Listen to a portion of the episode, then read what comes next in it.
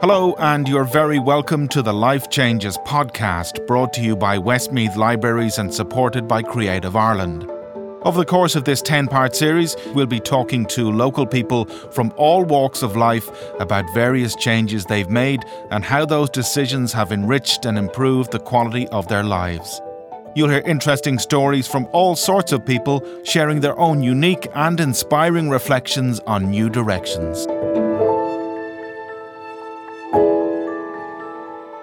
Recently, Anne Marie Kelly caught up with Peter Burrows to talk about how the men's shed has gifted him a lifeline and a life changing experience.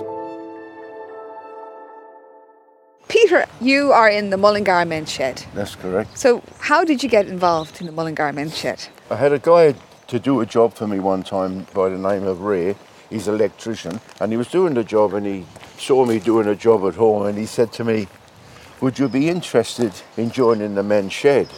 I hadn't thought about it and I said, No, I don't know, you sprung it on me so quick. Yeah. I said I didn't I didn't know what to say to him really. So I said, Leave it with me. So he came back to me to, to look at another job about a fortnight later and he said, Well, did you think about that? I said, I did think about it. I said, I don't know what to do. He said, Well, just come up. He says, Meet the lads. That time we were only starting off. We actually opened the place. So uh, I met Charlie and Danny, and I brought a friend of mine, Pat Begley, up with me, and we had a great time. And we got it all set up. We spent a lot of money on it, and Ray helped us. We put up new lights, new ceiling, tools, everything like that. And we got on great. So, we're in, we're in the glorious Colin Barracks. Isn't it unbelievable here? It's so Oh, it's lovely, yeah. beautiful, isn't it? Yeah, p- long may it last, please God. Well, it's not exactly derelict because if you see all the units, it's the box, the boxing club is here, and there's an everything. antiques. Yeah, there's a guy here. He has uh, boys in need or girls in need, Oh, is and there? they assemble and repair bicycles. okay, So there's you know there's several activities going on. it's lovely to see it, isn't it? Yeah. A friend of mine told me about this place. So uh, we came up and I looked at the billet. It's an army billet. Absolutely nothing in it. So anyway, we accepted it. We all come in, we washed it down, we scrubbed it down. I came in for four days. I uh, painted all the walls, painted all the floor. Or three of the guys, Charlie, Kieran, and Danny, they rewired the whole premises. They've done a fantastic job, I have to say. Do you have to pay rent for it? No, we don't pay rent. And it's central to, ta- to town. It's great, Yeah. yeah. Uh, is it warm? Uh, we have a stove there. Okay. See, we're only from 10 o'clock till 1 o'clock. Right. We light the stove. Oh, that's the first thing we do and make tea. Oh, tea's Of course. important. Yeah, absolutely. You're the tea maker. Well, we take it in turns, but unfortunately, some of them are uh, allergic to tea bags. and do you bring then biscuits? You bring the, do you? I do. I, bu- I bring in biscuits and tea and milk and everything. I get reimbursed, of course. Yeah, We pay subs every month. right. So you used to be a lorry driver That's correct. and yeah. you, you lost your job. Do you want to tell us what happened? No, I just uh, I used to draw the tobacco from Dewey Egberts at that time, the tobacco factory Yeah. in Mullingar. Right. Imperial owned it then. We were on contract. I was there for 31 years, and then uh, they lost the contract, and there's some other company came in. I was with the other company, fantastic Virginia Transport. Couldn't praise them enough. Right. My money was always there. They treated me well. I had good lorries, everything.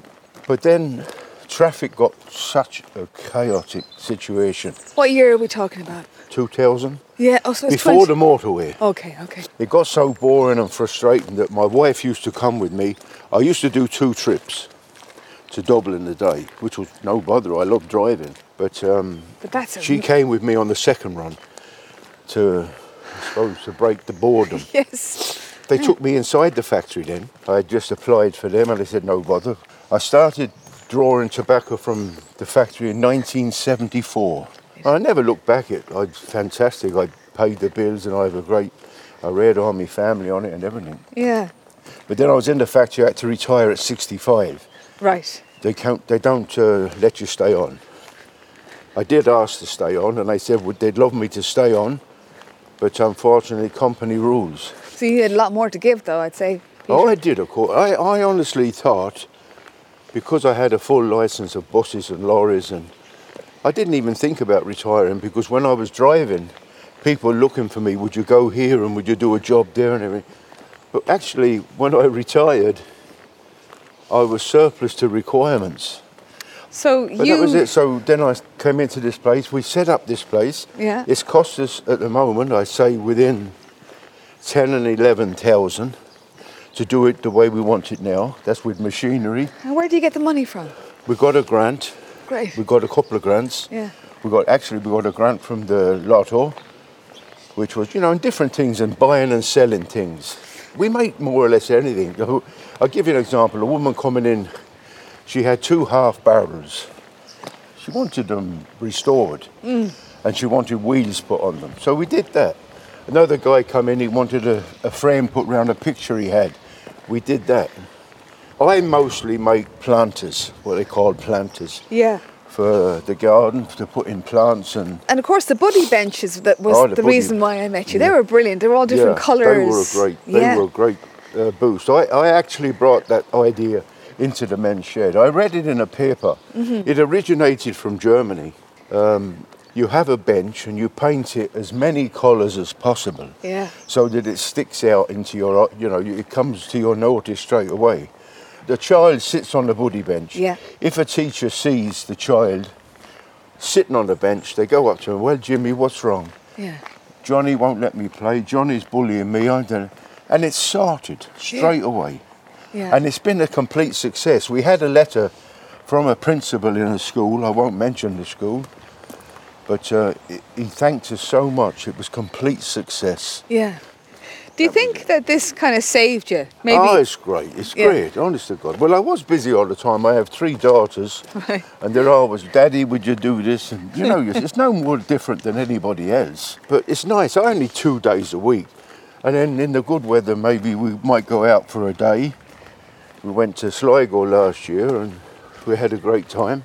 Yeah. And have you made friends? Oh yeah, we have lots of people interested in common, but unfortunately, we are not trained to mind people with major disabilities. Yeah, okay. You understand? Because all the tools and everything in here.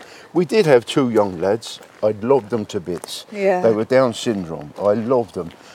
I brought them in goodies and everything, but we just couldn't watch them in the end. It shows a social need, though, for that kind of a situation where you can ha- have people like, you know, who would have inabilities to come into a situation. Oh, that if you were yeah. trained, it would be perfect for them. We wouldn't have we have people come there. We had the guy come there, and he was uh, he had breathing p- problems. But as he said, all I can do, I've nothing to offer. He said, only my two hands, I can make tea. it? Right. So that's it. we went to visit a men's shed in Kilbegan, and it really impressed me. They had F all. They Yes. had nothing. Right. They had this, an old three-piece suite. They had a, an urn to make tea, and but talk about happy, mother of God.